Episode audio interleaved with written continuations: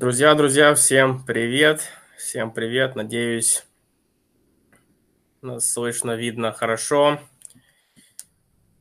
Э, сегодня у нас э, долгожданное продолжение нашего подкаста о Пифагорейской вселенной. И, пожалуй, тема сегодняшняя, она является очень и очень важной. Э, знаете, я подписан на один философский паблик, там, где публикуют разные интервью с разными философами – и вот вопрос, который задают там каждому философу, ученому, э, заключается примерно в следующем.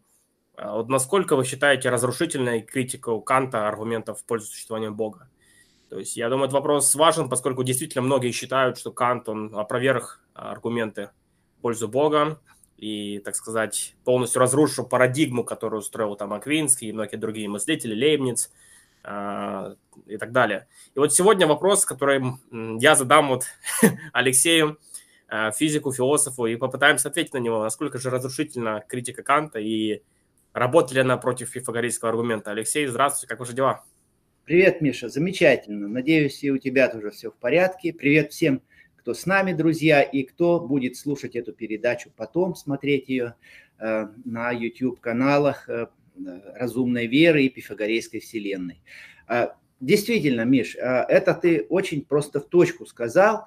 А, критика Канта, ссылка на критику Кантом аргументов бытия Бога, она встречается очень часто в дискуссиях, и часто встречается так, ну что вы там пытаетесь доказать, ведь, ведь Кант же продемонстрировал, что все эти доказательства неправильные, там они, он их разрушил своей, своим строгим взглядом, это все wishful thinking или, или, или какое-то недомыслие и так далее. То есть вот ссылка на Канта как на разрушителя э, доказательств бытия Бога, она очень часто. При том, я скажу, при том, мне ни разу не встречались в дискуссиях люди, которые были бы способны ясно и понятно вот это разрушение Кантом аргументов бытия Бога продемонстрировать. В лучшем случае я слышал какие-то формулы, э, но когда я пытался вы понять, а что за этими формулами стоит, и действительно ли эти формулы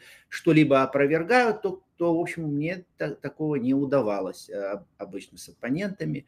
Я даже не помню ни одного случая, чтобы кто-то вот взял на себя задачу и кантовскую, так сказать, разрушительную критику аргументов бытия Бога продемонстрировал. Но э, мы попробуем сегодня э, с вами разобрать э, кантовское отношение не ко всем аргументам бытия Бога, это мы не, уложились бы просто во времени, это не так просто, но э, к третьему аргументу э, бытия Бога, который Кант назвал физико-теологическим.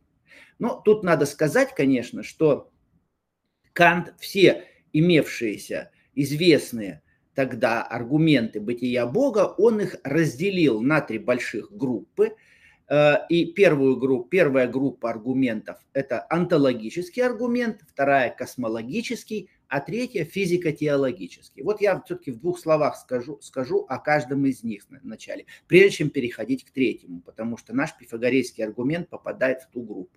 Значит, онтологический аргумент бытия Бога – это очень старый аргумент, на самом деле он идет от Платона, э, его э, на теолог... новый теологический лад несколько переиначил а, Ансельм Кентерберийский, средневековый мыслитель.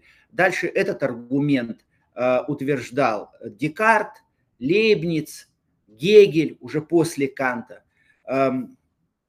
И этот, этот, этот же аргумент Курт Гёдель тоже. Есть э, знаменитый математик, выдающийся, наверное, самый э, известный математик или один из самых известных математиков прошлого века, автор знаменитых теорем Гёделя математических. Вот у него тоже есть.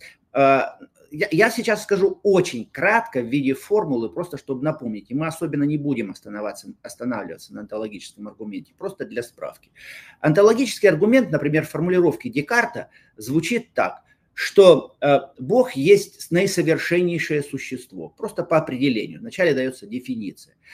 А существование является одним из совершенств. Следовательно, просто Бог по определению существует. Вот чисто из логики, чисто по определению получается, что заключается в бытие Бога. Вот э, это, это довольно загадочный аргумент, кажется, какая-то тут может кому-то показаться, что это какая-то нелепость, но разве можно из чистой логики вы, вывести что, чье-либо существование? Ведь одно дело мы можем мыслить, мало ли что мы тут намыслим, а другое дело мы говорим о чем-то существующем. А тут на минуту речь идет о всемогущем, всеведущем, сверхмощном, пусть с ограничениями какими-то, это сейчас даже не важно, а, сверхмощном основании всего бытия, которое мы на самом деле и представить, и представить не можем толком. А тут мы его доказываем, при том вот так, на раз. И, в общем, это, это э, доказательство, оно всегда вызывало э, какое-то недоумение.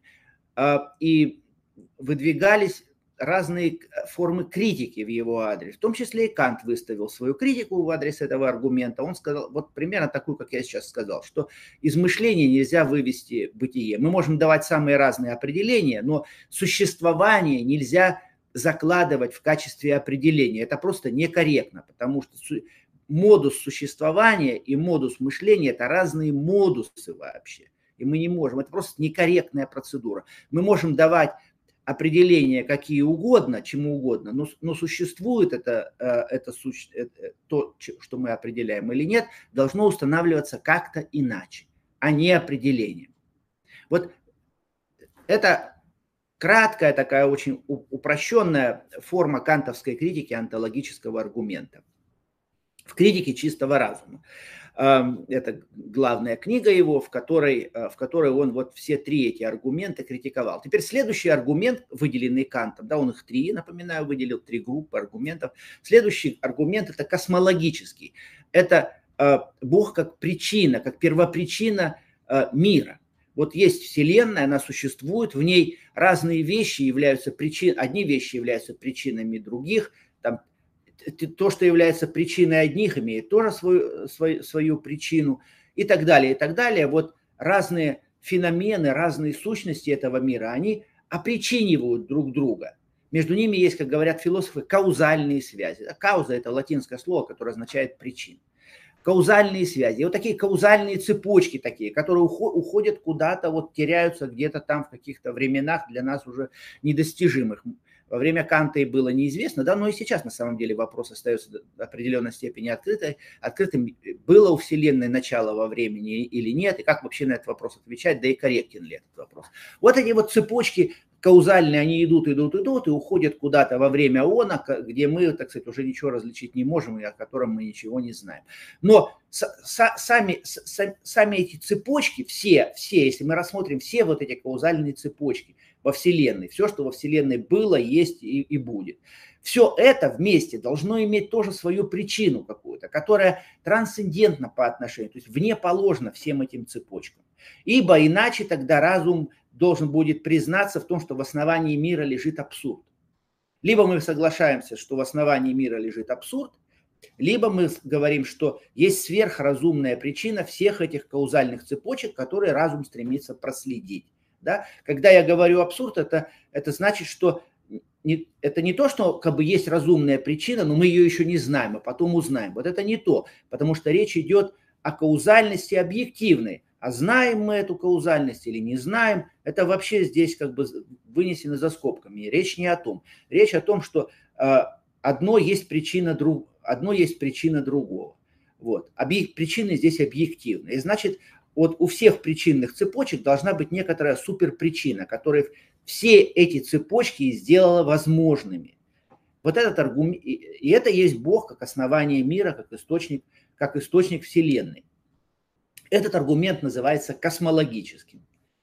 Вот. А, а, а есть еще и третий аргумент, который Кант называет физико-теологическим, он назвал его, а, это аргумент от порядков и гармонии этого мира, что когда мы начинаем рассматривать этот мир, мы, мы не можем не поражаться, и глаз, нас, глаз наш не может насытиться и, и исчерпать все те бесконечные уровни красоты и премудрости, которые мы находим в природе, исключительные уровни гармонии, согласованности, особенно в живых это существах видно, но и неживой даже мир, он обеспечивает этому какие-то условия, чтобы живые существа могли, могли существовать, могли жить. Вот. Все это очень согласовано, очень гармонично. То есть этот мир при, при всех катастрофах, которые в нем есть, но он все-таки очень и очень степени как бы сам настроен на жизнь и на мышление. В нем возможна жизнь, в нем возможно мышление. И мы знаем, что если что-то вот там тронь, там солнце бы светило слабее, э, или, скажем, поток метеоритов, или поток радиоактивности был бы больше на Земле. Ну, это мы сейчас знаем. Да, и во время Канта уже кое-что было известно. Ясно, что это очень особенные условия, что жизнь, вообще говоря, невозможно, скажем, чуть температуру убавь, мы, мы замерзнем, чуть температуру прибавь, мы сваримся, и нас опять, и опять жизни не будет. То есть жизнь требует очень особенных, выверенных условий, которые с тех пор гораздо лучше стали ясны со времен Канта. Вот. Ну и при Канте уже было понятно, что жизнь это такая очень эм, чувствительная субстанция. Чуть там где-то тронь, чуть какие-то не те условия, и не будет. И сама жизнь очень сложна. Вот. И все, и все эти гармонии, все эти согласованности. И, но это, все эти согласованности, они не могли просто так ни с того ни с сего взяться. Если мы видим нечто очень премудро устроенное, еще и красивое, и премудрое вместе, согласованное, то это указывает на на ум, который, который является источником этих согласований. Вот э, и мы указываем на ум Создателя, который превосходит бесконечно наш ум, потому что мы не понимаем, как, как это может быть сделано, и тогда не понимали, и сейчас этого не понимаем. Э, хотя сейчас понимаем уже много больше, но все равно, по большому счету, мы не понимаем. Мы, искусственную жизнь человек не сделал, и неизвестно, способ, может ли он сделать или нет, возможно это или нет. Вообще это, этот вопрос открыт. Возможно ли сделать клетку живую, например, собирая просто по атомам ее, собирая. Из, просто из неживой природы я беру атомы, вот таблица Менделеева у меня рассыпана кругом в природе, я беру атомы и конструирую, как из, из конструктора Лего я конструирую клетку. Вот можно это сделать или нет, это неизвестно. То есть я собрать-то соберу, а вот будет ли эта клетка живая, вопрос. Это неизвестно. А, может быть, когда-то наука ответит на этот вопрос. Может быть, он так и останется загадочным. Вот. А, а, мы отсылаем это к премудрому создателю, как автору этого сложнейшего, э, этого сложнейшего самосогласованного мира, насыщенного красотой, гармонией и инженерной премудростью.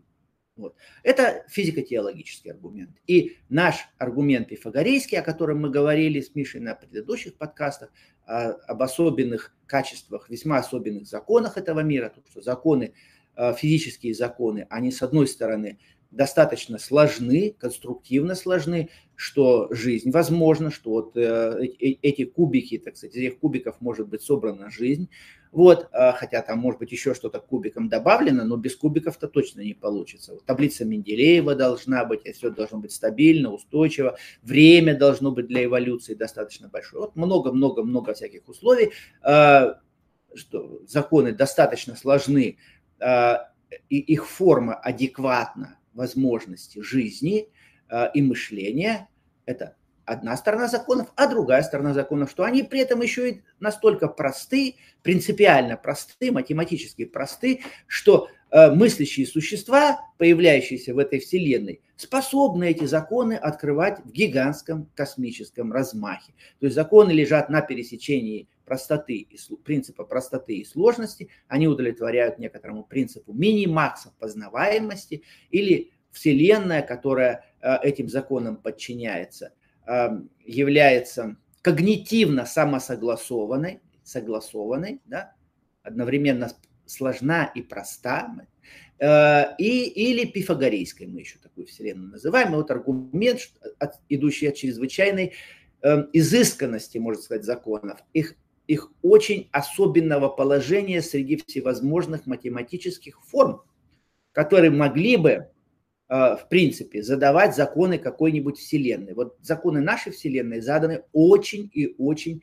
особенными математическими формами, о чем сейчас я вкратце напомнила. Подробно мы говорили с Мишей об этом на наших предыдущих подкастах. Так вот, э, а раз так, а раз так, раз они несут на себе печать чрезвычайной умности, то мы приписываем их уму. Спрашивается, а чему же еще, откуда бы, какая бы иная сила, как, какой бы мог, какая иная могла бы быть причина у такой специфичности, премудрости законов. Вот это пифагорейский аргумент, и ясно, что это одна из таких фундаментальных гармоний этого мира, связанная с законами, эм, она а, здесь а, нами осмысливается, и мы отсюда делаем заключение о Творце, о премудром Создателе мира. Это э, по кантовской терминологии один из аспектов физико-теологического аргумента. Это именно один из аспектов, а не весь физико-теологический аргумент, потому что здесь мы жизни касаемся лишь едва, лишь указывая, что законы допускают возможность жизни. Вот. О том, откуда взялась жизнь на нашей планете, а, была ли она создана или появилась сама собой, э, вот пифагорейский аргумент этого не касается. А физико-теологический аргумент эту линию аргументации включает. Хорошо, это я сейчас просто напомнил вам, друзья, то, о чем мы говорили на, о пифагорейском аргументе нашем э, предыдущих подкастах, и э, напомнил кантовскую эту структуру трех аргументов бытия Бога. И Кант э, э, пер, критиковал первый аргумент, я уже очень кратко сказал, больше останавливаться на этом не буду, онтологический аргумент дальше, космологический аргумент.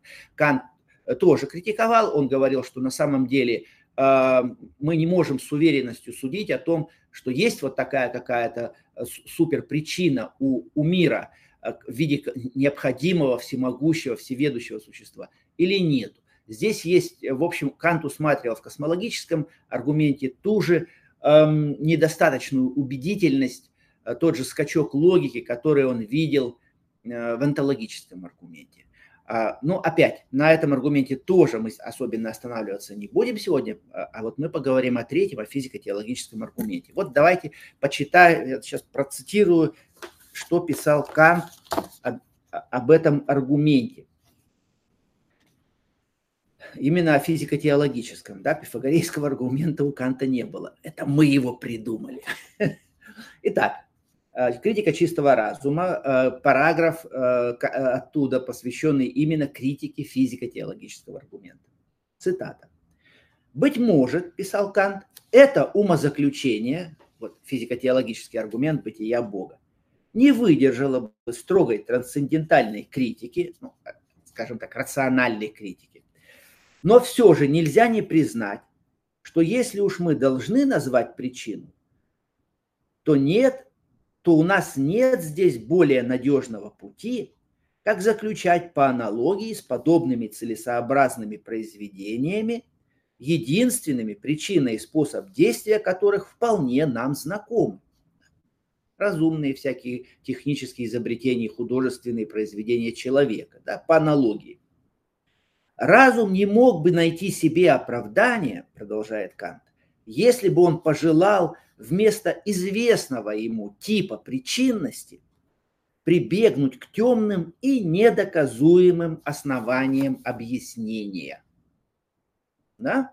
Вот обратите внимание, разум не мог бы найти себе оправдание, еще раз прочитаю, если бы он пожелал вместо известной ему причинности, то есть разумного замысла, прибегнуть к темным и недоказуемым основаниям объяснения. Ну, например, говорит, а кто его знает, как оно взялось? А может, оно взялось как-то все само собой. Что это такое? Ведь мы же знаем, что разумные вещи не появляются сами собой. Не выскакивают они просто так из небытия. Это какой-то абсурд. Это какой-то, какой-то это мы впустили бы во Вселенную, при том на самом высоком уровне мы бы, мы бы допустили, что она могла выпрыгнуть сама собой из ничего, из небытия. Да? Это, это, это, это это иррационализм.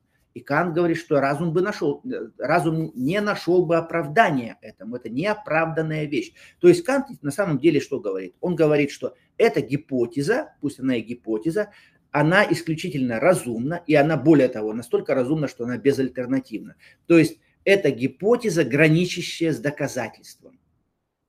Гипотеза, граничащая с доказательством. Хотя, как он дальше говорит, вот он дальше выясняет, что это за доказательство такое, что это за гипотеза. Мы продолжим цитирование. Далее, вот далее у Канта идет указание на ограниченность возможностей такой физико-теологической аргументации. То есть он ее вначале вот говорит, что это очень разумная аргументация, очень хорошая. Друг, друг, нич, никакая альтернатива тут немыслима. Только так и можно мыслить. Мир создан каким-то сверхмощным разумом. Да? Вот опровергает, опровергает Кант, так сказать, физико-теологический аргумент. Но продолжим. Пишет он дальше.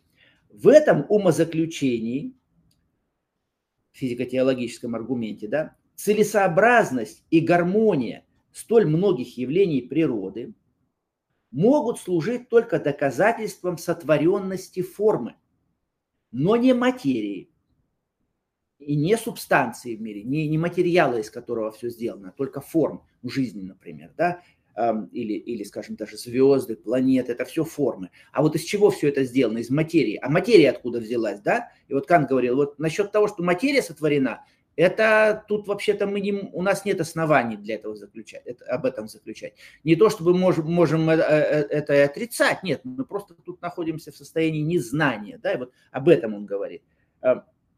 Субст... Материя или субстанция. Субстанция в этом смысле тот материал, из которого все сделано, в этом смысле субстанция.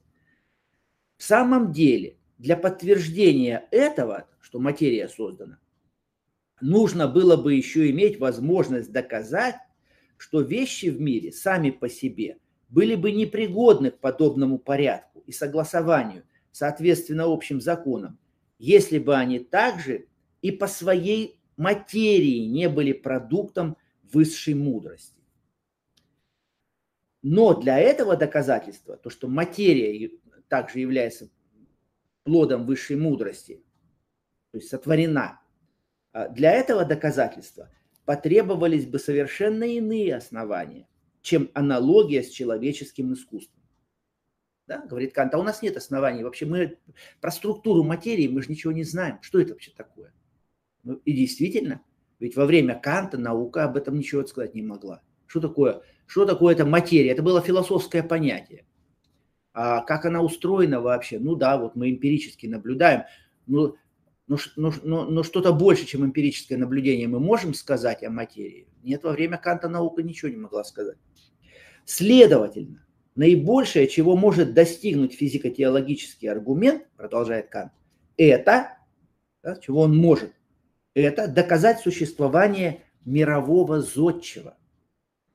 Фейнман говорил, великого архитектора, мирового зодчего, архитектора, строителя – во всяком случае сильно ограниченного пригодностью обрабатываемого им материала. Потому что мы не знаем, что такое материя, откуда она взялась. Может, она просто как бы из небытия сама была и предшествовала, вечная какая-то, и предшествовавшая всему творению. И тогда Создатель, который творил много интересных и чудесных вещей, он должен был иметь дело с этим вот материалом, который неизвестно откуда упал и он был бы ограничен тогда пригодностью этого материала. Есть какая-то глина, может быть, не очень податливая, да, из которой все сделано, какая-то какая ткань. Вот. вот это только мы могли бы доказать. А, не, а вовсе не Творца мира, идеи которого подчинено все. Да, опять вот материя, она, про нее сказать нельзя. Между тем, для великой цели, которая имелась в виду, доказать всемогущего, э, всеблагого Создателя, именно для доказательства вседостаточного первоначального существа этого слишком мало. Мало, мало доказать, что у мира был зодчий, а надо доказать, что все его воле и мысли подчинено. А материя вываливается из этого все. Тогда она вываливалась. Если же мы захотели бы доказать сотворенность самой материи, то нам пришлось бы прибегнуть к трансцендентальному аргументу, то есть вот уже к теологической такой логике, э, рациональной теологической, между тем, как именно этого желательно было избегнуть здесь, потому что здесь мы хотим отталкиваться и все делать, все заключения делать на основе вот наблюдаемых нами порядков и гармонии природы. Да? То есть зодчего доказать можно, а на материи это доказательство спотыкается. И поэтому получается, что зодчий, возможно, был ограничен вот какой-то первозданной материи, которая, может быть, не столь и хороша была, это не, неизвестно что, и не его волей создана. Вот а, я хочу сказать, что здесь Кант, во-первых, очень точно и логически как бы вот устанавливает разные дистинкции, возможности доказательства. И здесь мы можем Канта уже поправить. Мы можем поправить его не на уровне вот э, того, что он там в чем-то ошибался. Нет, вот на мой взгляд, это рассуждение, оно совершенно безошибочное и точное. Но поправить мы можем на основании тех знаний о физике, которые современная наука обладает. Дело в том, что э, современная наука установила структура материи известна достаточно хорошо, не полностью, не на 100%, но в гигантском размахе параметров и так далее. Об этом мы говорили, сейчас не буду на этом особо останавливать, останавливаться. Структура материи очень и очень известна, пусть и не до конца, пусть остаются загадки, может, они всегда будут оставаться. Но известно то, что если мы чуть-чуть что, что те законы, которым подчинена материя, они согласованы удивительнейшим образом с возможностью жизни. Это так называемый антропный принцип, тонкая настройка, а, согласованная с жизнью структура законов. Вот, вот это все так. То есть чуть, чуть тронь физические константы, а, чуть их замени там на чуть больше и чуть меньше, жизнь была бы невозможна. Химия была бы невозможна. Не, не была бы возможна эволюция, потому что Вселенная бы существовала либо слишком мало, либо, либо она существовала в каком-то несовместимом с жизнью статусе. Короче говоря, просто для того, чтобы была возможна таблица Менделеева и химия, э, и чтобы было время на развитие жизни, там какие-то необходимые миллиарды лет, для этого эм, для этого законы, сами фундаментальные законы и начальные условия Вселенной должны быть чрезвычайно, чрезвычайно особенные. То есть законы согласованы с жизнью. Кант этого не знал. Вот аргументов типа тонкой настройки и согласованности законов с жизнью Кант не знал, а современная физика это знает. И поэтому мы сейчас, в отличие от Канта, уже от, от науки того времени, от возможностей того времени, можем э, уверенно говорить, что сами по себе законы, сама по себе материя, она должна быть включена в те же, в, в, в те же гармонии, в те же согласованности, которые мы видим на уровне жизни. Но это, это как бы есть одно, это составляет некоторое единое целое. И поэтому вот не, не только зодчий мира, но и автор материи. Это должен быть один и тот же ум. Именно потому, что эти вещи очень и очень согласованы на глубочайшем физическом э, уровне. Вот э, это, это важный момент. То есть э, материя является плодом творчества того же самого ума. Бог сотворил мир из ничего. Это теологическая формула, она наиболее адекватна современной физике. То есть вот не, не, не упала ему в руки Творцу это неизвестно откуда какая-то, так сказать, материал природы какой-то костный, может, неудобно, откуда-то упал, непонятно что. И он должен был иметь с этим с материалом дело, из него лепить э, жизнь, из него лепить разнообразие жизни, был им ограничен, да, как пишет Кант. Вот не был он этим ограничен, он, он создал сам этот материал. Вот. А к этому приводит нас, приводят нас аргументы типа тонкой настройки и антропности этого мира, его э, согласованности. И вот э, поэтому здесь... Мы... Мог, можно здесь уточню? Давай. Так сказать, сыграю адвоката дьявола. Давай.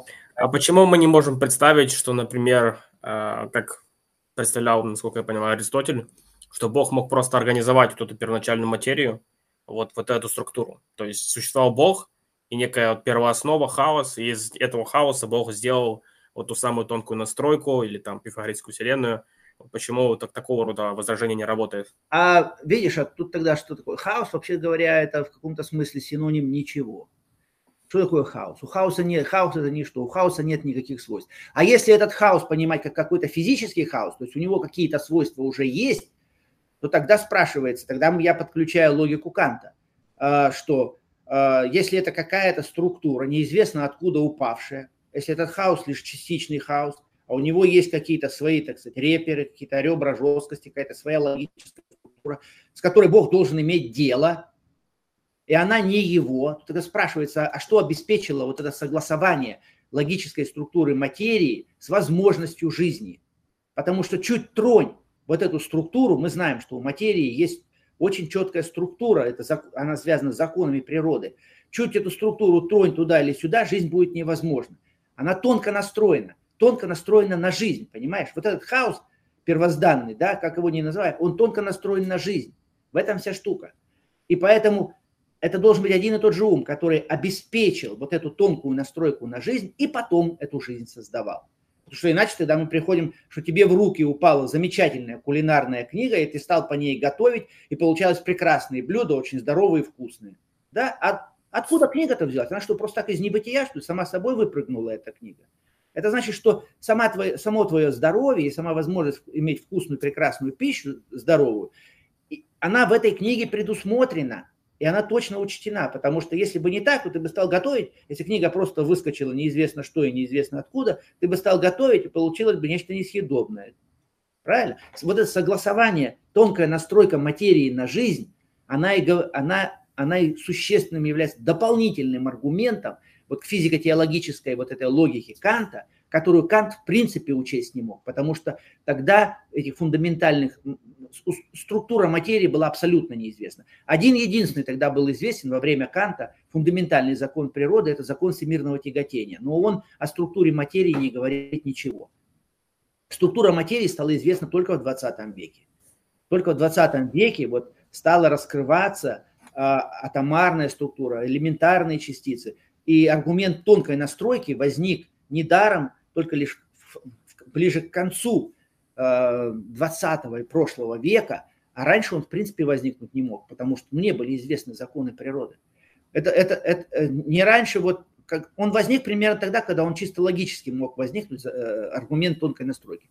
Потому что раньше не были известны, еще раз, законы природы, которые структурируют материю. А уж при Канте это точно, просто, просто никаких никаких намеков даже это не было. Поэтому он говорит, что мы не знаем, откуда взялась материя. Это какой-то первозданный хаос или что. Вот примерно, как ты сейчас сказал. И поэтому вот Бог, ну, он должен был иметь дело с этой глиной какой-то. И, э, и может быть, эта глина, чего, чего рассуждать, что если не Бог ее создал, то на каких основаниях мы можем решить, что эта глина была какая-то очень хор- хорошая, очень податливая для того, чтобы структурировать мир. Ведь это какое-то очень особенное условие, нет основания. Значит, он имел дело с каким-то странным каким-то материалом, каким-то от века существовавшим, как-то должен был его прилаживать. И поэтому, кстати, аргумент зла отсюда объясняется, проблема зла решается. Ну, потому что он изначальный материал, из которого Бог делал мир, он, он был какой-то плоховатый, черт знает, что откуда что взялось. Упала какая-то бессмысленная материя. А уж ему приходилось с этим иметь дело, ведь не он же ее создал. Так нет, вот современная физика как раз говорит, что нет, нет, эта материя создана была тем же самым умом, который из нее потом создавал жизнь, потому что вот тонкая настройка, потому что согласованность потрясающая просто.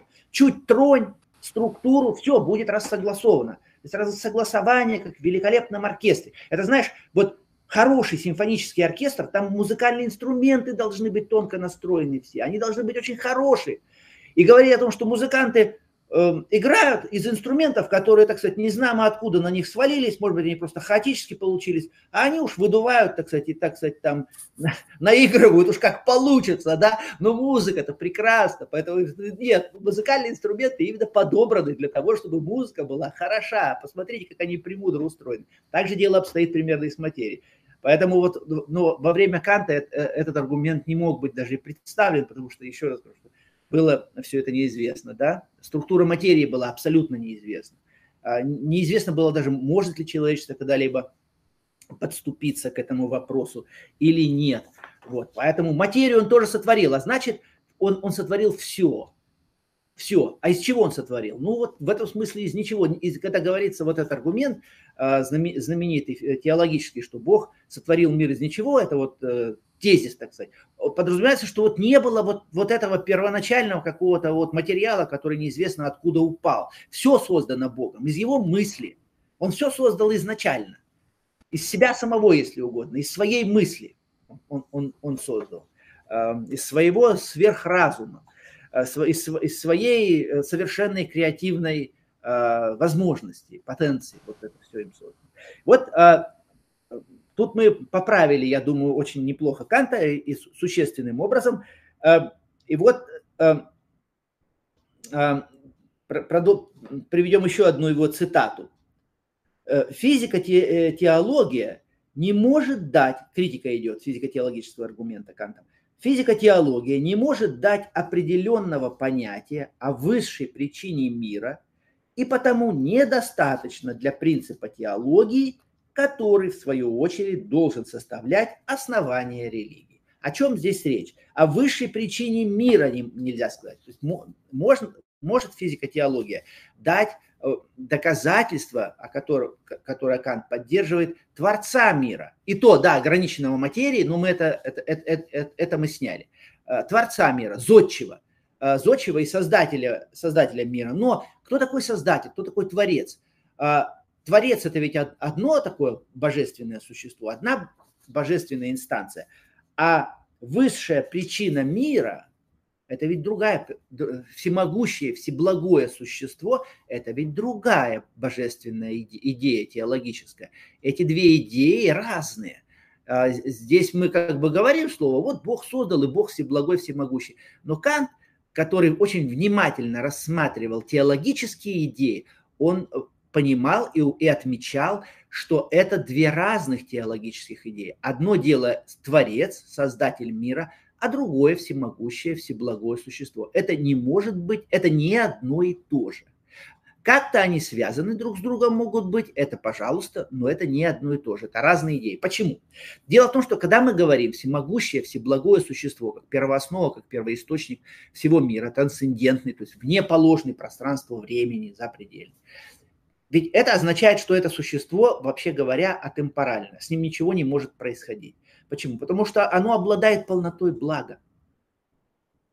Там уже полнота блага, от которой не убавить, не, не, не прибавить. Ничего не прибавить, потому что все уже там есть, и ничего не убавить, потому что иначе тогда будет неполнота. Просто по определению всемогущее, всеблагое существо, оно атемпорально оно не может действовать во времени. А Бог-творец, он же действует во времени. Вначале чего-то не было, потом он создал, он создал материю. А как мы сейчас говорим, ладно, Кант не говорил, а мы сказали. А, он создал из, эти, из этой материи, вот, э, вот Вселенная получилась, жизнь, разумные существа появились, а, акты творения, один за другим, за третьим.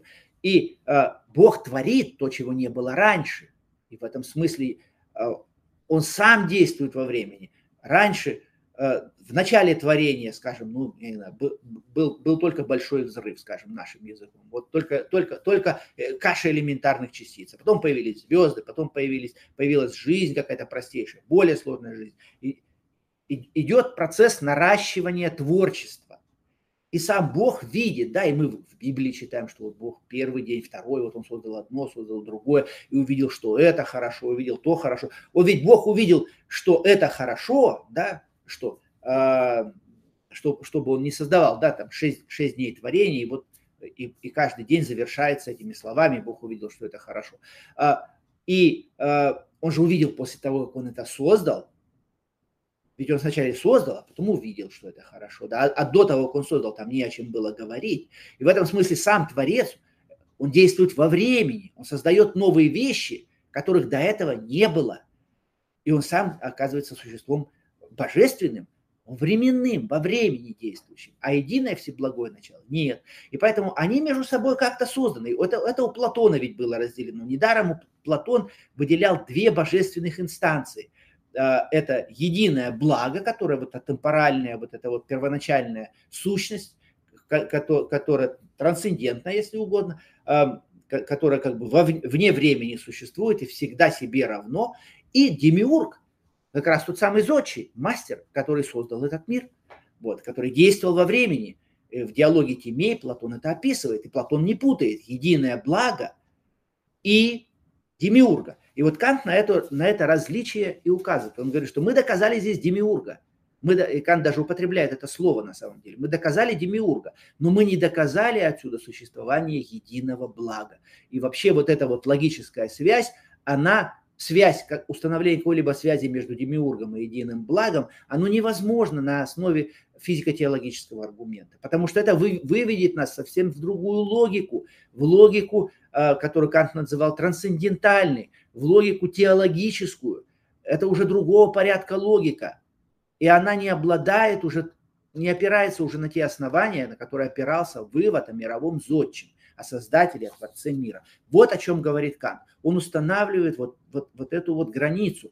Дальше мы, конечно, Кант не говорит, что это не, от, не отрицает ни существование единого блага, он не отрицает связь создателя мира э, с единым благом, он просто говорит, что на каком основании мы можем эту связь устанавливать. На физико-теологическом основании мы его установить не можем. Просто вот так, как дважды два четыре не устанавливается. Вот это, это очень важно. И вот действительно, мы, мы ведь с чисто логической точки зрения, вообще говоря, мы можем предположить очень разные относительно демиурга. Мы можем предположить, например, что, и как это предполагалось некоторыми религиями, что мир сотворен не очень, не очень добрым и не очень благим существом. Гностицизм, например. Гностицизм приписывал Творцу мира определенные, э, определенные качества либо неум, некоторой неумелости, либо некоторой недоброты, неблагости. Это был некоторый демон, могущественный демон создал этот мир. Можем ли мы на, созна, на основании чисто вот физико-теологического аргумента, отталкиваясь от премудрости, от красот этого мира, сказать, что создатель этого мира был исключительно благ, он был совершенным мастером, и он э, был э, существом э, всеблагим. Можем, можем ли мы это сказать на основании чисто физико-теологического аргумента? Нет. Нет. А на каком основании мы можем это сказать? Ну вот тут требуется некоторая вера, доверие Богу. Когда мы смотрим на красоту и на, на этого, этого мира, на премудрость этого мира, мы, мы можем проникнуться восхищением, и мы можем проникнуться некоторым доверием к Богу, который красота и, и, и бесконечные порядки этого мира в нас могут вызвать. И вот тогда на основании этой веры мы можем на основании этого доверия к Создателю мира мы можем отрицать а, какие-либо гностические а, или, или, или сциентистские, полусциентистские конструкции типа матрицы, типа демона Декарта, а, типа Больц, больцмановского мозга, вот такие, что некоторые демонические существа или, или даже сны каких-то несовершенных, каких-то сущности полубожественного, полудемонического э, плана могут быть источником этого мира. Мы это, отри...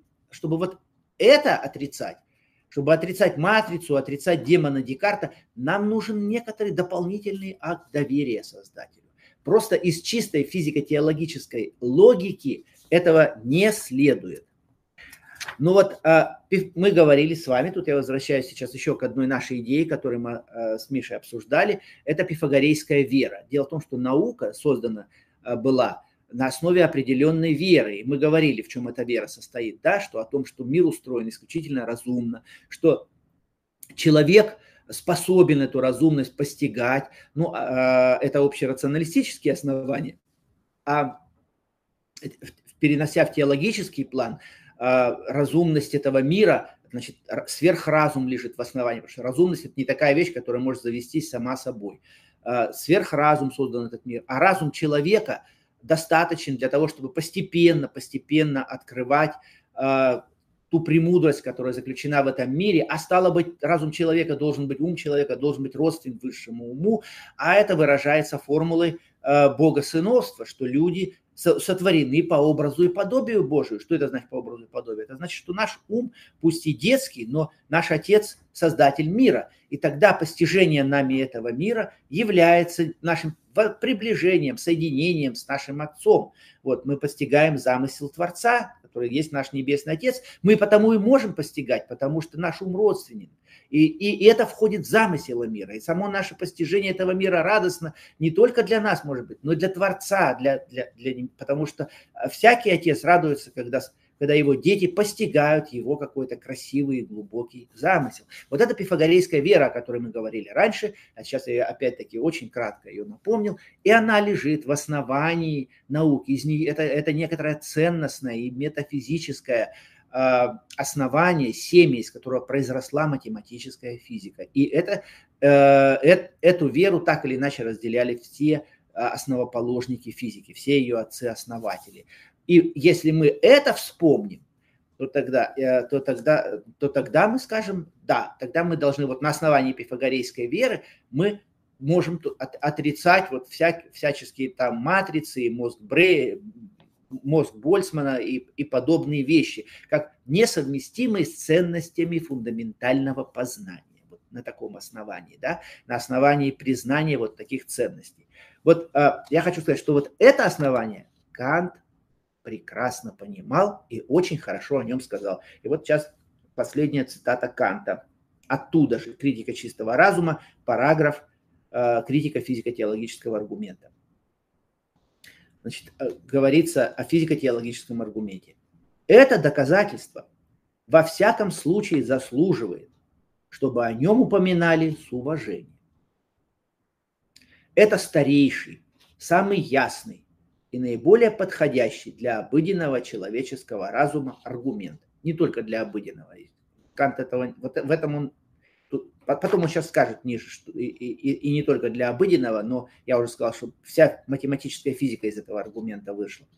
Он оживляет изучение природы, физико-теологический аргумент. Оживляет. Да, мы постигаем замысел Творца, сразу появляется мощный драйв, мощная сущность, мощная мотивация. Оживляет изучение природы, животворит его. К тому же отсюда именно он получает свое начало и черпает все новые силы. Вот это очень важно. То есть чем больше мы узнаем природу, тем больше нам раскрывается премудрость и красота ее устройства, самого разного рода красота, математическая красота, инженерная красота, видимая нашим чувством красота, разные-разные уровни красоты, все больше нам раскрывается, чем глубже мы познаем природу.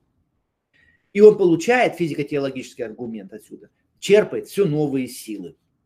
Да? То есть он порождает, он, он животворит познание и сам же от него черпает новые силы он вносит цели и намерения туда, где наше наблюдение, где наше наблюдение само по себе не открыло бы их и расширяет наши знания о природе под руководством особого единства, принцип которого находится вне природы, да? разум Создателя. В свою очередь, эти знания влияют обратно на свою причину, на вот это вот убеждение о созданности мира всемогущим Создателем, нашим Небесным Отцом – совершеннейшим существом, знания влияют на свою причину, именно на вызвавшую их физико-теологическую идею и поднимают веру высшего Творца на степень непреодолимого убеждения. И это прекраснейший аргумент, говорит Кант. Поэтому, продолжает он, было бы не только печально, но и совершенно напрасно пытаться ослабить авторитет этого доказательства – вот нападки на этот, на этот аргумент дурны, говорит Кант. Это прекраснейший аргумент. Надо понимать, в чем он коренится. Кант выясняет структуру этого аргумента, но выясняет с любовью, принятием этого аргумента, с уважением. Он просто стремит, он стремится нам пояснить, как устроен этот аргумент, что там, на что он реально опирается, на каких основаниях делаются те или иные выводы. Он внимательно устра... Э, анализирует структуру мысли – с восхищением, любовью и принятием этого аргумента, еще раз, с пониманием его величия, великого значения в истории. Разум, продолжает он, постоянно возвышаемый столь значительными и все возрастающими в его руках, хотя и эмпирическими доказательствами, не может быть подавлен сомнениями утонченного и отвлеченного мировоззрения. Да? Типа, ну мы же в конце концов ничего не знаем, может быть нам это все привиделось, может быть демон Декарта водит, водит нас за нос. Вот Кант говорит, нет, не должно быть такого. Надо, нельзя верить в демона Декарта. Это, это, демона Декарта надо отринуть актом веры, принять логику вот этого физико-теологического аргумента, ибо он величественный, прекрасен. А, достаточно одного взгляда на чудеса природы и величие мироздания, чтобы освободить его, разум наш, как от сновидения, от всякой мечтательной нерешительности, и поднять его от величины к величине, вплоть до высочайшего с большой буквы, от обусловленного к условиям, вплоть до высшего и безусловного Творца. Вот что говорит Кант, как он завершает свой анализ физико-теологического аргумента. Вот теперь и рассудите, восславил он, воспел, усилил этот аргумент, прояснил, растолковал он нам его – и заповедал нам, нам его принимать, или он его хотел разрушить. Вот судите сами теперь. Вот, то есть он говорит, что говорит Кант, замечает, что здесь мы сталкиваемся в этом аргументе не с аподектическим доказательством, термин Канта, аподектическое доказательство – это самоочевидное, типа дважды два – четыре. Не, это не аподектическое доказательство, не самоочевидностью, типа дважды два – четыре, а с аргументом веры всячески заслуживающим быть принятым в таковом качестве, исторически заслуживающим, духовно заслуживающим, облагораживающим, постоянно находящим подтверждение, усиливающим науку, постоянно находящим подтверждением в новых и новых научных открытиях. Вот какая-то великая вещь. Реально Кант говорит здесь о пифагорейской вере. Он, не, он, конечно, этого термина не использует, еще скажу, это наш термин, но, но, но, но это прямо вот это оно и есть. По плодам их узнаете их, тут можно сказать. Вот этот физико-теологический аргумент, он имеет плодом великую европейскую науку, в том числе математическую физику. Вот его плод. И этот величественный плод как раз по плодам вы узнаете. По плодам это один из аргументов веры. На каком основании мы принимаем веру? Мы ее судим по плодам в значительной степени. Вот. А, и э, с этим, с этим нельзя не согласиться. Э, вот э, когда мы говорим о пифагорейской вере, как о рабочей гипотезе, имеющей все основания быть принятой как рабочая гипотеза, мы говорим ровно о том же, о чем Кант говорил в этом в своем фрагменте последнем, который я сейчас зачитал. Поэтому вот, друзья, вот так Кант разрушал аргументы бытия Бога. Нет, дорогие мои, Кант Кант наш. Миш, Кант наш. Он с нами. Он не с ним, он с нами. Да. Когда читаешь Ричарда Докинза, а, его книгу «Бог как иллюзия», то он напишет, что Кант на самом деле был атеистом, просто он скрывался, потому что в его время это было опасно. Как видим, ничего не дальше от истины. Да. Надо вот обращаться, это отсюда, кстати, следует, что важно обращаться все-таки первоисточникам, потому что огромное количество в мире действует совершенно бессовестных или неумных, или ослепленных идеологов. А имеешь ты дело с честным ученым или с бессовестным манипулятором, или ослепленным, ослепленным каким-то фанатизмом манипулятором, а кто тебе это скажет? Как ты это можешь в этом убедиться? Ну, вот если ты прочитал только Докинза, этого мало. Надо, надо еще обратиться все-таки к великим умам. И когда обращаешься к великим умам, а Кант это один из великих умов европейских, а, недаром он считается классиком европейской мысли, то ты, собственно говоря, и, и понимаешь тогда, имеешь шанс понять. Но я хочу сказать, что обращаться к первоисточникам, конечно, бывает трудновато. Вот сейчас последний, последняя ремарка. Значит, э, насчет Чем трудность чтения? Кант, Кант трудный автор, а критика чистого разума – это, наверное, одна из самых трудных книг Канта. А, хотя вот этот вот параграф, который я цитировал о физико-теологическом аргументе, он, пожалуй, его можно прочитать просто как отдельное эссе. И я рекомендую его на, на, э, нашим слушателям, нашим зрителям, а, рекомендую прочесть, просто вот открыть критику чистого разума, она есть в сети, ее можно найти а, в переводе Лоскова или, или в более свежем переводе Гулы, я немало отличаются друг от друга. А, и там а, прочитать просто этот параграф, его можно прочитать отдельно. Но там есть одна трудность. Трудность чисто переводческого такого характера. Есть такое слово, которое вот в критике чистого разума и в более поздних, на самом деле, философских книгах, философских трудах, в русском философском лексиконе, установившемся там еще с 19 века, есть слово «случайность». Вот э, я, да, да, цитата, с которой я начал сегодня, вот э, я еще раз прочитаю. В этом умозаключении, кантовская цитата оттуда же, в этом э, умозаключении целесообразности гармонии столь многих явлений природы могут служить только доказательством, я сказал, сотворенности формы. И это по логике так. Но в переводах критики чистого разума там другое слово стоит там стоит слово случайности, доказательством случайности формы. Это крайне неудачный перевод.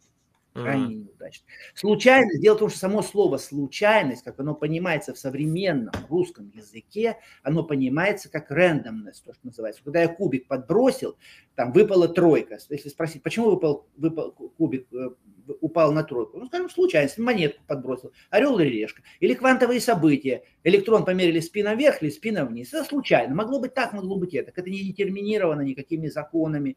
Это просто так, так случайно. Вот что такое случайность. Случайность в русском современном языке это randomness. И лучше я рекомендую использовать вместо случайности слово randomness.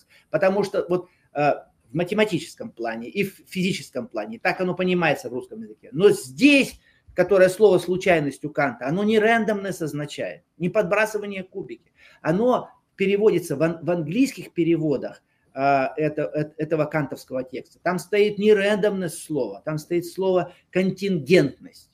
Вот это очень важное слово контингентность. Есть физический термин контингент, э, философский термин контингентность. Он что он означает? Это оппозиция необходимости. Вот есть какие-то необходимые истины, которые просто такие и такими только могут быть. Или какие-то необходимые вещи, которые только такие могут быть. Например, 2 плюс 2 с необходимостью 4. Это математическая вещь. Существуют ли какие-то еще необходимые истины в физическом мире? Я не знаю. Но если мы что-то что уже установили, то из этого с необходимостью может следовать другое. Логика, например, является, логические какие-то выводы. Мы говорим, это с необ... отсюда с необходимостью следует. А вот все то, что не является необходимым, вот все это называется философией контингентной. То есть оно может быть таким, мы можем мы, мыслимо, что оно могло бы быть другим. Да? И вот но у Канта стояло вообще немецкое слово, которое означает либо континг... а контингентность, в свою очередь, может быть как рандомность, а может быть как сотворенность, как следствие замысла. Вот мои, например, часы, которые у меня тут стоят на столе, они не, не являются необходимыми. У меня этих часов когда не было, и когда-то когда этих часов тут не будет. Они сломаются, я перееду или еще что-нибудь случится. Вот. А, но они не являются необходимой, необходимой сущностью. Они являются сущностью контингентной но они ни в коем случае, конечно, не случайны. Я эти часы э, купил для того, по делу, и собирали их не просто случайно, это не рандом элемент. Так вот, вот с этим словом случайность в русских переводах Канта просто беда.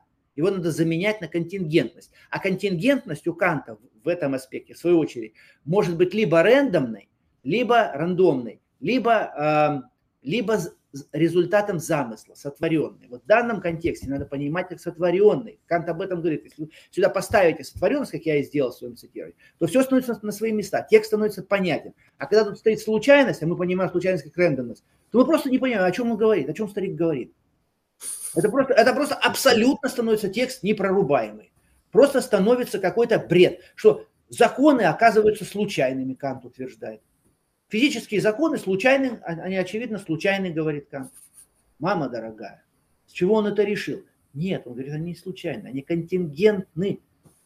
Они контингентны, они не необходимы. Мы, законы Вселенной могли бы быть, в принципе, другими, мыслимо другими. О да, это очень важный момент, это важно понимать. Поэтому законы не могут быть терминусом понимания бытия, потому что они могли бы быть другими мы спрашиваем, почему законы такие, а не другие? Если мне скажут, только такие могли быть, я скажу, это абсурдное утверждение. Мысли мы совершенно другие законы. Законы контингентны, но отнюдь не случайны. А в кантовском переводе, в русском переводе Канта написано, что законы, законы физические случайны. Это просто кошмар. Поэтому вот есть такие вот, это одна из трудностей. И, и к сожалению, даже в более свежем переводе, сравнительно недавно, это где-то ближе к концу прошлого века, в переводе Гулыги, э, критики чистого разума. Там стоит та же прекрасная случайность. Законов природы в том числе. Вот, вот на это обратите внимание. То есть контингентное, надо переводить. У Канта там есть немецкое слово, которое я сейчас прошу, прошу меня заранее извинить за мой немецкий.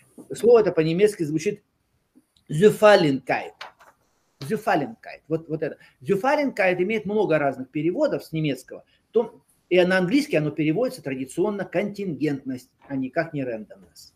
Это важно. Здесь нам, мы, мы должны помнить, что русский философский язык э, пострадал во время советской власти. Он реально остановился.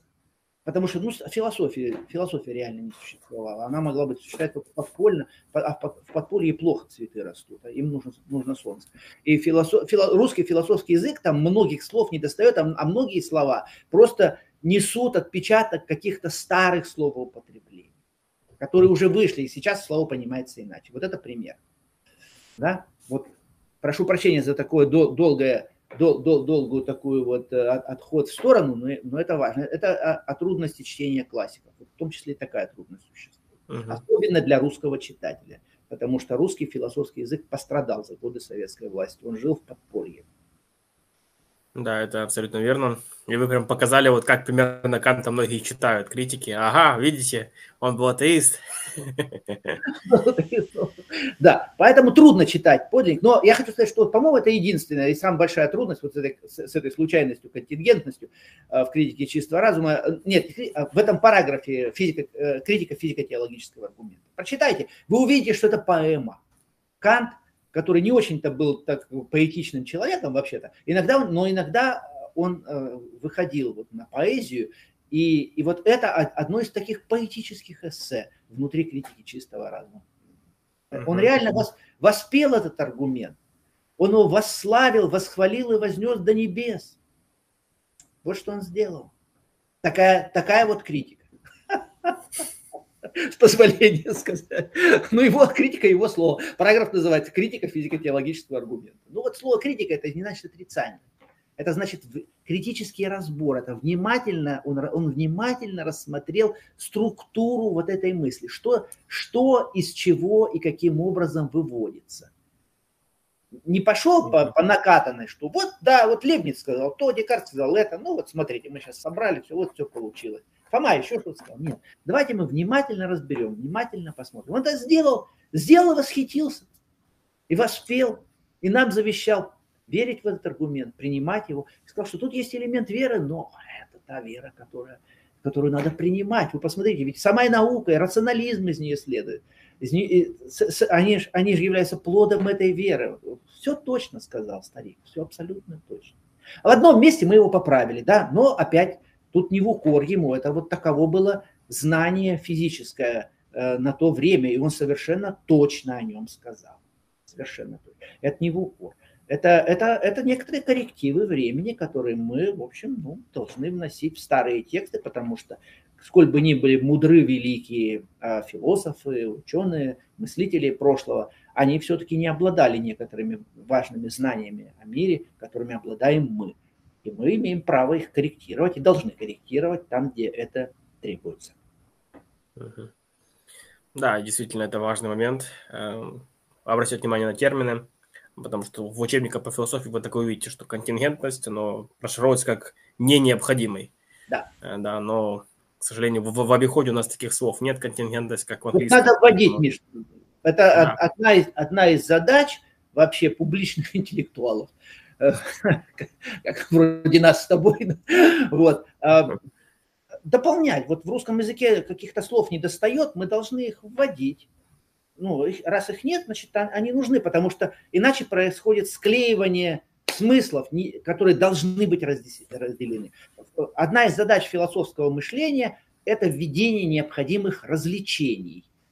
Так, чтобы, в общем, разные вещи не склеивались в одно слово. Это можно сказать, что вот есть э, аберрации, вот устранение аберраций языка. Вот, э, вот uh-huh. это вот случайность, это пример аберрации языка, исторически возникшие так или иначе, необходимость, случайность, ну да, вот оппозиция, необходимость, случайность. Нет, необходимость, контингентность. Вот оппозиция. А случайность – это э, один из вариантов контингентности. А другой вариант, другой вариант контингентности – это разумный замысел. Тоже контингентная вещь. Действительно, это важно. И, как вы помните, в, книге, в Оурова книге 1884, да? 1984. Да, 1924. Он там как раз и говорит о том, что язык Э, намеренно пытались объединять, чтобы как раз-таки устранять ненужные концепции для правительства. И вот наша задача его обогащать. Обогащать, носить разделение, выяснять. Но в данном случае тут никто даже не пытался, тут просто был заторможен русский философский язык за, годы советской власти. А Лосского перевод, он дореволюционный, там стоит эта случайность тогда это, ну, перевод Толосского был еще до квантовой механики даже написан. Вообще в философию само понятие randomness – это сравнительно новая вещь. Она возникла только после квантовой механики реально в 20 веке. Стали серьезно размышлять о, о, рандомности, о возможной рандомности этого мира, случайности вот в этом смысле, смысле рандомности. А до, до этого рандомности никакой не подразумевалось. Как бы философ, э, философии слово случайность на самом деле было синонимом Эм, контингентность была синонимом разумного замысла. И при Канте это так было. Контингентность uh-huh. это разумность, потому что, потому что о случайности, рандомности не говорили. Это в философский обиход рандомность тогда еще не вошла. Она и входила трудно потом. Вспомним, как Эйнштейн и Шрёдингер, кстати, даже вот эти великие отцы, кстати, новой физики, они же сопротивлялись изо всех сил э, рандомности. Они не верили в нее, они считали, что это что это какой-то удобный фокус модельный для того, чтобы описывать мир, но он неадекватен истине. То истина, когда мы в конце концов доберемся до, до, до полной истины, если доберемся когда-то, то мы увидим, что случайности никакой все-таки нет. Да? А вот рандомности uh-huh. нет. Да, даже вот эти выдающиеся умы, столь много сделавшие для развития именно квантовой механики, Эйнштейн, особенно Шрёдингер, вот, рандомность не принимали. Это трудный, трудный концепт, с ним трудно согласиться. Это он входил и продолжает входить с некоторым трудом. По-прежнему есть мыслители, которые его отрицают, находясь на позициях Эйнштейна или Шрёдингера, вот, или на каких-то каких-то промежуточных, третьих и так далее. Поэтому, а, а в прошлом веке этого просто не было. Э, понятие случайности, рандомности, его, э, его по-моему, первым, насколько мне известно, первыми вводить стали в философский контекст американские прагматики. Это Пирс и эм, Джеймс. Пирс и Джеймс. Вот э, Пирс даже первым ввел. Эм, рандомность но как, он, он вести-то его вел, но далеко не все принимали. То есть это оставалось каким-то каким-то странным каким-то понятием, которое, в общем, он медленно-медленно и с большим трудом, короче, эта штука пробивала. Поэтому, когда у Канта мы читаем контингентность слова, это означает разумный замысел, означает сотворенный. Потому что необходимые вещи, они как бы всегда существуют, они не сотворены. В этом смысле. Два, э, истинные арифметики, ну, по крайней мере, по Канту, а, они не, не, не были никогда, и по Лейбницу тоже, а, они просто в уме Бога всегда присутствовали, они столь же являются необходимыми истинами, как и, ну, э, скажем, у Канта категорический императив, например. Это необходимая вечная истина разума, э, практического или чистого, она всегда существует, она не была никогда сотворена. Арифметика не сотворена, она, она предвечна, как ум Бога. Она, она составляет содержание вот этого единого блага, в котором она там всегда, всегда присутствует она темпоральна. Демиург не создавал арифметику. Он ее учитывал, а у Платона, если мы вспомним, Демиург, он смотрел на единое, на, на, на единое, вот на благо, видел там прекрасные формы, совершеннейшие, и по этим совершеннейшим формам он создавал мир. Вот так действовал Демиург, да? Создавал мир, а на основании чего? На основании каких идей? Эйдосов. Вот эти эйдосы он видел в едином благе. У Платона демиург исключительно благ, но он не является единым благом. Он смотрит туда. И оттуда берет из единого блага, идет, берет формы и структуры этого мира и создает его. Настолько благим, насколько это в принципе возможно. Хорошо. Мы уже вышли за час. Но если у вас еще есть время, можем взять некоторые вопросы давай, на рассмотрение. Давай, давай, надо поотвечать на вопросы. Давай. Хорошо. А, тут пишет, если стоит рассмотреть Канта, то стоит рассмотреть Шопенгауэра и Фейербаха. Что вы думаете вот о Шопенгауэре и Фейербахе? Ну, это отдельные разговоры. Можем как-нибудь и поговорить. Давай, да, да, давай подумаем, посвятим какую-нибудь передачу Шопенгауэру и Фейербаху. Поговорим. Хорошо. Берем на заметку это предложение. Может быть, и поговорим когда. Ну, правда, Шопенгауэр и, и, и Фейербах – аргумент, Фейербах не критиковал ведь аргументов бытия Бога. Вот, э, он, он, он, он э, высказал э, некоторую свою догму, что это все от человеческого чувства идет, типа wishful thinking, как потом стали называть. Но разобрал ли он структуру аргументов бытия Бога? Показал ли он, в чем, в чем, что они доказывают, что не доказывают? Прокомментировал ли он Канта должным образом? Мне это неизвестно, по-моему, нет. А как, а впрочем, ага, да, да, да. Как, впрочем, и Фрейд, он тоже самое говорил, но никогда не взаимодействовал с аргументацией. Да, да, они просто от, отрицали это, отвергали, как wishful thinking, просто произвольным, произвольным клеймом. Они просто брали у тебя из кармана, доставали такое клеймо, там было написано wishful thinking. Wishful thinking. Следующий. А, бытие Бога, wishful thinking. И пошел. Они не утруждали себя, и Фрейд не, утруж, не утруждал себя. Это, в общем, такая достаточно поверхностная, верхоглядная критика, которая не, вот настоящая критика – это кантовская. Вот это глубокая критика, это содержательная, очень умная и тонкая критика. С чем-то мы можем там не соглашаться, можем где-то поправить, но это глубина. А вот э, Фейербах или, или Фрейд или Докинс – это, это люди одного примерно масштаба в, в, этом отношении. У них могут быть свои выдающиеся идеи, так, но не здесь. Здесь это крайне, крайне плоскоумное мышление. Угу. Хорошо, тут, тут есть э, небольшой такой, э, небольшой спор произошел. Вот кто-то написал, если Бог создал все, то каких размеров является Бог? Бог размером, рост, ростом бесконечность. Здесь далее пишут, Бог вне пространства.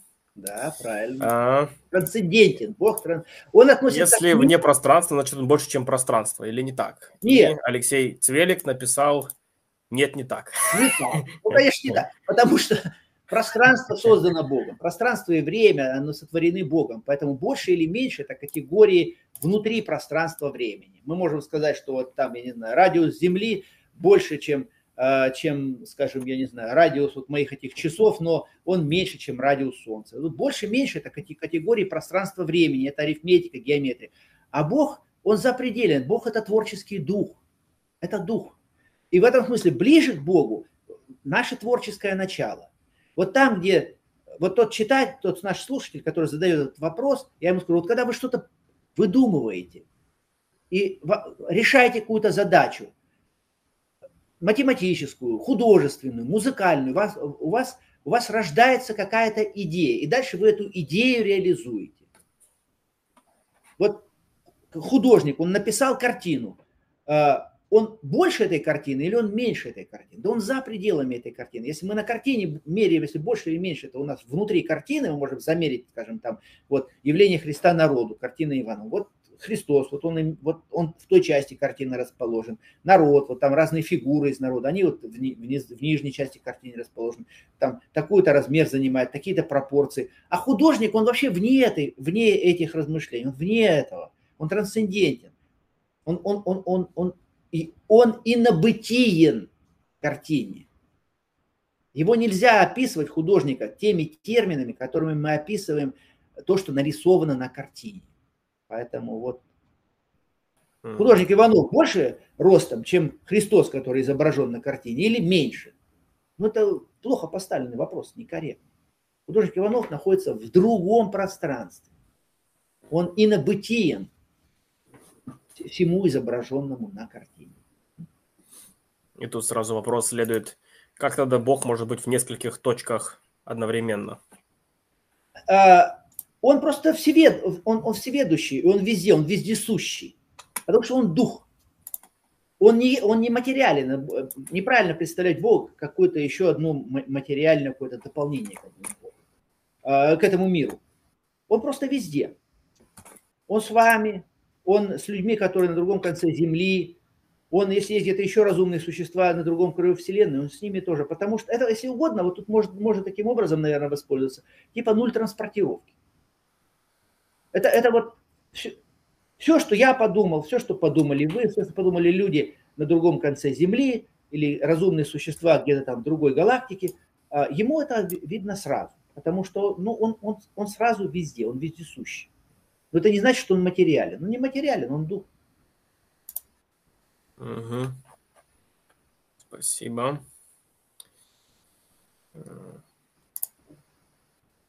Каким образом Нежелательность абсурда дает основание считать, что терминус существует. А это вера, если угодно. Если вы будете верить, что в основании мира лежит абсурд, то, собственно говоря, так, тогда э, надо, надо, если уж вы действительно в это решили уверовать, то тогда отсюда будут следствия. Уж, по крайней мере, надо быть честным в отношении своей веры. Если вы решили, что в основании мира лежит абсурд, то вы, наверное, не должны заниматься, например, теоретической физикой или вообще физикой заниматься, вообще изучением природы. Э, разве что ради прагматических каких-то целей, ради комфорта, ради удобства или ради спортивного интереса это можно. Но познание само по себе этого мира ценности иметь не может. И поэтому э, из великих основоположников физики никто э, в абсурд в основании мира не верил верить не мог, потому что это несовместимо с верой в, значи... возможности великое значение физики. Ну, тут возникают и, и другие проблемы, проблемы, например, такого рода, что если в основании мира лежит абсурд, то каким же образом и благодаря чему стало возможным открытие столь удивительных законов природы? Почему жизнь устроена так премудро и так красиво? Это же несовместимо с верой то, что в основании мира лежит абсурд. Это получается тогда, что мы должны заключать, что все эти прекрасные, премудрые вещи, которые мы в этом мире видим, что они как-то повыскакивали из ничего, из небытия, из бессмыслицы. Ну, если человек верит, что в основании мира лежит абсурд, то тогда, наверное, можно верить и что сущности выскакивают из небытия просто так. Но так, тогда на самом деле последовательно даже и жить нельзя в соответствии с, таким, с такими представлениями. Потому что, ну, ну, например, тогда нельзя верить в то, что если солнце всходило на востоке, то до сих пор, что он взойдет на востоке завтра. Что красный свет означал до сих пор, что надо стоять и ждать, а теперь, может быть, он означает, что надо ехать на красный свет, а на зеленый свет, наоборот, надо стоять и так далее. Да, пожалуйста, последнее замечание. Примите, что редукция до абсурдум. Я вам этого не советую. На красный свет надо стоять, а на зеленый ехать. Или идти. Да? То есть это на самом деле, ну, вольным людям вольно себе представлять все, что угодно, как им угодно, но если уж ты решил, что в основе мира лежит абсурд, то на самом деле падает вся логика, падает вся этика, падают все мотивации. Наверное, можно с этим жить, опять-таки, абсурдной какой-то жизнью. В конце концов, дело ваше. Выбор веры, которую человек берет, в каком-то счете человек свободен. Можно верить и так, наверное. Но я не думаю, что это, что это хорошая будет жизнь. И либо она будет непоследовательной, либо я буду скажу, что а я верю в то, что лежит абсурд в основании мира, ха-ха. А буду жить все равно по рациональным принципам, руководствуясь здравым смыслом, еще, может быть, наукой буду заниматься. Надо же, какая красота, какие законы интересные, как, как все чудесно жизнь устроена. Да-да, а в основании мира лежит абсурд. Ого. То есть можно быть непоследовательным, но если человек верит, что в основании мира лежит абсурд, его это не, вообще ничто ни к чему не обязывает. Он может себе противоречить на каждом шагу. It's okay. Но, но можно жить и по такой вере. Хотите ли вы жить по такой вере или нет? Наверное, наверное я думаю, надеюсь, что все-таки немногие хотят жить по такой вере. Да, как, как говорил Стивен Хокинг, кажется, что даже те люди, которые верят в неизбежный фатум, все равно, когда переходят дорогу, смотрят налево и направо. Вот именно. Я думаю, что это отвечает также на этот следующий вопрос. Э, мысль о том, что телеология указывает на разумный замысел, это результат умозаключений или базовое убеждение, подобно тому, как убеждение в существовании других сознаний есть базовым убеждением. Ну, я вот на этот вопрос я и пытался ответить, э, так сказать, вот цитируя Канта, разбирая, вот, э, ну что, я как, как, как я могу еще раз ответить на этот вопрос? Ну, еще раз цитировать? Наверное, нет. Поэтому, ну, вот послушайте еще раз тогда мое выступление, решите, что это базовое убеждение, или это умозаключение какое-то, или что. Ну, если вы видите что-то разумное, прекрасно устроенное, говорит Кант, то единственная разумная гипотеза, которая в согласии с разумом и которая укрепляет вас на путях познания этого всего разумного и прекрасного, это заключение о том, что разум тут не случайно, он не просто затесался, как, как, как могло что-то появиться само собой просто так, как какая-нибудь там пыль на полках. Это структурно задано, и это само по себе очень важно. И наше познание мира, который задан высшим разумом, чрезвычайно ценностно насыщенно. Это путь к нашему небесному Отцу. И тогда появляется мотивация, значение, возможность познания и так далее. И Кант об этом же говорит, я же столько много процитировал. Послушайте еще раз эти все цитаты Канта. Угу. Да, я думаю, что здесь вопрос, а, наверное, вот можно еще связать вот с чем, что Дэвид Юм, известный скептик, хотя он сам верил в причинность, как он говорит, но тем не менее он, он говорил о том, что в принципе можно поставить под сомнение причинность. Может быть, это просто так мы видим, что объекты идут один за, за другим или события, но это так просто все время совпадает. Я думаю, это вопрос в том, возможно ли прийти путем рассуждений к тому, что причинность это есть некая необходимая связь, или же это все равно некий акт веры, что действительно есть причинность. Тут ведь не просто причинность. Физика знает беспричинные явления, беспричинные события. Такие вот, как мы говорим, квантовая механика, она постулирует беспричинные. Вот электрон, когда мы его измеряем, он совершенно случайно, рандомным образом мы можем измерить, что у него спин вверх или спин вниз. Это, вот это беспричинно. Наличие, а вот а когда я спрашиваю, а почему законы природы такие, вот это уже беспричинностью не объяснить, потому что э, из ничего не выскакивает что-то очень сложное, самосогласованное, умное и глубокое, красивое, инженерно продуманное, точное. Вот такие вещи не выскакивают сами собой из небытия.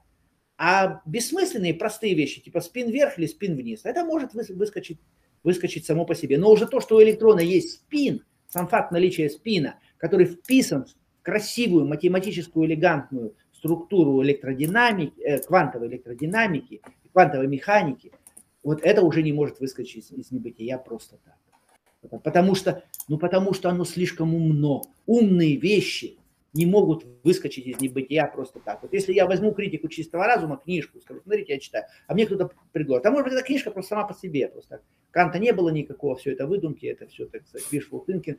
А книжка критика чистого разума и прочие книжки, которые вот у меня за спиной и у вас – Они просто повыскакивали из небытия сами собой, случайно, просто так получилось. Да, Бог сложились вот так. Ну, бывает же, в бесконечности миров всякое бывает, бывает и такое. Но это же абсурдное заключение, правильно? Нельзя его принимать. Серьезно. Можно так видеть троллинга, это ладно, но мы троллингом сейчас не занимаемся. То есть есть какие-то вещи, которые мы можем только признать очевидно разумными и плодами разумного замысла.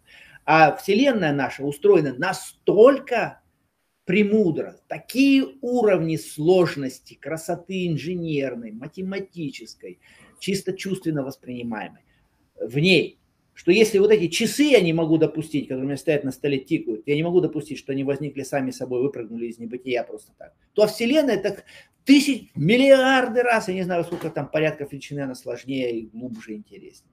Это чрезвычайно сложная и глубоко умная вещь наша Вселенная. Она перенасыщена э, мудрой, премудростью, всеми видами премудрости и всеми видами художественного вкуса еще добавок ко всему. И говорить они, что просто так выпрыгнуло из небытия, это нонсенс полный. Это гораздо больше нонсенс, чем предположить, что вот эти часы у меня просто так выскочили из небытия. Да, вот еще некоторые вопросы. И Кант об этом говорит. Да. Угу. Uh-huh. Еще некоторые вопросы, которые были еще на прошлом эфире. Вот, например, вот такой один, скорее, не вопрос, а претензия. Вселенная не миллиарды, а тысячи лет. Читайте внимательно Священное Писание.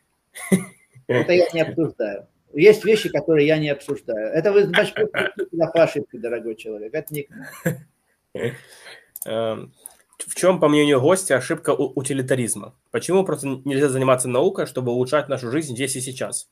Угу. Можно. Я этого не говорю. Э, можно. И более того, с глубоким уважением и почтением следует относиться к тем людям, которые, занимаясь наукой, улучшают нашу жизнь здесь и сейчас. Вот. Э, например, не далее, как вчера, я послушал э, прекрасную лекцию Сергея Любарского э, о Тесла и об Эдисоне. Вот это люди, которые занимались улучшением жизни здесь и сейчас. Эм, эм, и это можно восхищаться и, и, и, быть, и следует быть благодарным этим людям. Но я хочу сказать следующее.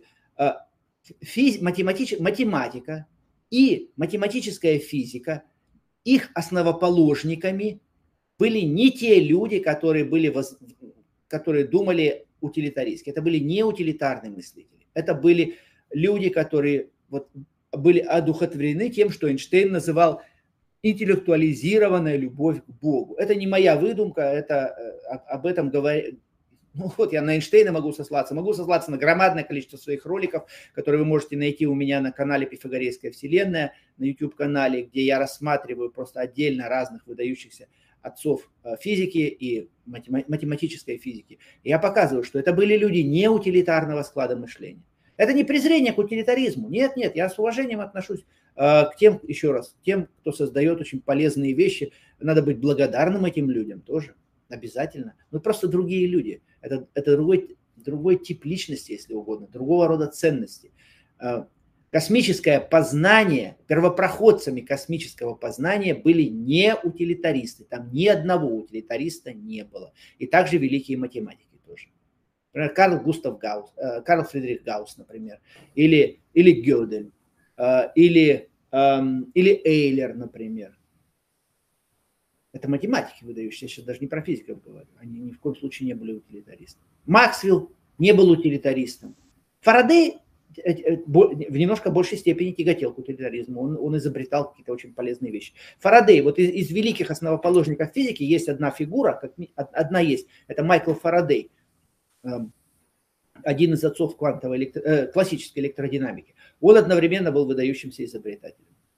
Вот. Это, это возможно, но это скорее исключ... это, это, в общем-то, исключение, других нет. Галилей, Кеплер, э, Ньютон, э, Максвелл, э, Эйнштейн, Гейзенберг, Паули, Шрёдингер, Дирак, там нет ни одного утилитариста. Это все люди, о которых вот Эйнштейн сказал справедливо совершенно. Они были восхищены и вдохновлены интеллектуализированной любовью к Богу. Амор де интеллектуалис. А мы называем это пифагорейской верой. Но это то же самое. Угу. Спасибо. А, такая тоже ремарка. Также христианство, а, да, также христианство правильнее соотнести с восточными религиями, которые отрицают Бога и видят мир как сон. Ну вот, да, я уже сказал, а, я сейчас не буду говорить о восточных религиях, я хочу так сказать, что есть такая псевдонаучная такая картинка, мозг Больцмана, который видит мир как сон, а мы являемся как бы вот этими фигурками, которые снятся этому мозгу Больцмана, который возник как бы из ничего, где-то выпрыгнул в, в, в каком-то мультиверсе. Но вот если вы так рассматриваете, то тогда тут теряется смысл ценность заниматься космическим познанием. Утилитарные вещи по-прежнему остаются, а, они не дискредитированы, потому что в конце концов утилитарные вещи имеют отношение даже не к нашему мировоззрению, а к нашему удобству, к тому, чтобы снизить страдания, улучшить комфорт этой жизни, улучшить нашу жизнь. И тут можно не задаваться большими вопросами. Хотя я хочу сказать, что утилитаризм, он, он в принципе, в нем есть некоторая глубокая слабость, потому что он смысл жизни, он отвлекается от смысла жизни. Он предполагает, что вот жизнь просто в которой, которая улучшает, улучшается и ее комфортабельность, снижаются страдания, а смысл жизни он как-то сам собой будет и приложится. Он как бы не озабочен этим вопросом. А, а это же фундаментальный вопрос. И сколько угодно случаев, когда человек имеет как, как бы все, что ему требуется, очень комфортабельная жизнь, окончает жизнь самоубийством. Все приедается. И утилитаризм в этом смысле – это поверхностное учение. Потому что он не значит плохое, не значит неправильно, поверхностное. Он, он, он не толкует, он не, не доходит до глубин. Угу. Поэтому среди отцов, отцов физики не было утилитаристов практически. Потому что они до глубин пытались дойти, до оснований, поэтому они и становились отцами физики. А утилитаризм – это достаточно поверхностная вещь.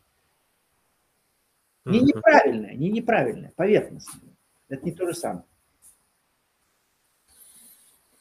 Да, что ж, наверное, а, завершим вот таким вот комментарием.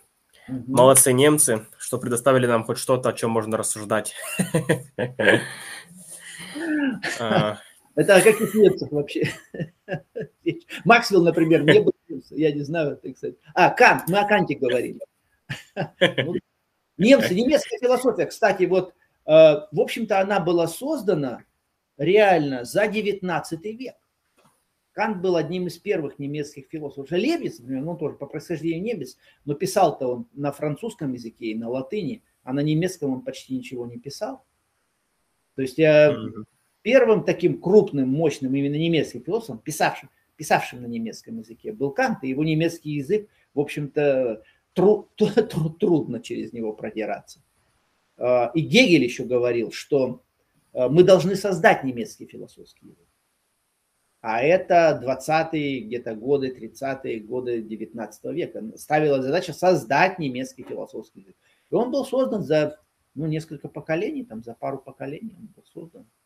Поэтому, в общем, ну, действительно мощные вещи, немец... языки, они даже могут создаваться так вот за исторически короткий срок. Это, конечно, удивительно, то, что вот Э, в России стал создаваться русский философский язык в конце 19 века, в начале 20 века, но, увы, наступила Октябрьская революция, и, в общем, в России язык ушел в подполье философский, а, ну, на Западе, да, выехали философы, поэтому мы имеем таких интересных мыслителей, как Бердяев, Шестов, критик разума. Вот о Шестове, может стоит поговорить как-нибудь, вот, суперкритик разума. Лоский тот же самый, ну, много было выдающихся людей. Но они были за границей, uh-huh. и в каком-то смысле их влияние на русский язык было ограничено, потому что их нельзя было прочитать в России. Их еще даже в моей молодости э, они были, в общем-то, ну, недоступны. Они в самом издате там ходили где-то, там издать. Вот так вот просто не, не раздобудешь книгу Бердяева. Например. Когда я был студентом университета и попозже, в советское время, брежневское. Uh-huh. Ну, это серьезный, серьезный урон понесла, понес русский философский язык, русская философия, серьезный урон от советской власти. Ну, урон от советской власти был очень разносторонним, и, и, и здесь он тоже был. Это была такая глобальная катастрофа. Что, что показывает, кстати, важность мировоззрения? Потому что советская власть и Советский Союз был создан как некоторое воплощение теоретической конструкции – Ленин и Троцкий Это были марксисты. И это, так сказать, это, это люди, которые стремились воплотить, уверовали в Марксову картину и верили в то, что они могут ее воплотить. То есть это и продукт определенного идеализма, если угодно. Идеализма в таком, в таком смысле, следование идеи, это воплощение проекта. Соединенные Штаты, кстати, это тоже воплощение проекта. Американская конституция была создана, в общем-то, по рецептам Джона Локка. Это тоже воплощение э, некоторого зам, разумного замысла человеческого, который там стремился что-то самое главное ухватить и от божественных структур, что показывает важность мировоззрения, кстати, и, и, и, и должно нам с тобой междавать мотивацию вести наши, наши дискуссии, потому что мы занимаемся выяснением оснований мировоззрения. Это очень важно. Да. Это наше, да. не просто про, это отнюдь не праздное любопытство несомненно. И действительно, немецкая философия, она имеет очень четкую терминологию, сложную, которую нужно разбираться. Я не знаю, я слышал историю или притчу о том, что у Канта был слуга, который тоже был философом и читал вот его труды. И когда он начал читать рукопись критики чистого разума, то он оставил ее и сказал, что если я дочитаю ее до конца, то сойду с ума. Я не слышал этой легенды, но Но действительно, когда читаешь его, то а, немножко сложно. Ну, ну вот по многим причинам сложный сам по себе. И, и я даже слышал такую историю, э, что студенты немецких университетов, немцы, э, родной язык немецкий, они, изучающие философию, когда им нужно читать Канта, они начинают с английского перевода Канта. Он, он понятен. А потом уже читают его на родном немецком языке. Как легче подойти к его мысли, потому что на немецком он труднее, чем на английском. Ну, англичане, в общем, обладают. Английская мысль, она стремится вот к прояснению, к четкости, к аналитической философии, э, к выяснению этих оснований. А кантовский текст сложный и трудный, действительно. Ну и гегелевский я бы не сказал, что простой. Вообще немецкая философия, она достаточно такая тяготеет к, глу, глу, к темным глубинам иногда. А английская тяготеет к прояснению. В этом смысле Декарт, кстати, ближе к английской, чем, чем, чем к немецкой философии. Вот э, француз, французы здесь, я бы сказал, они ближе к, английской, к английскому типу, чем, чем к немецкому.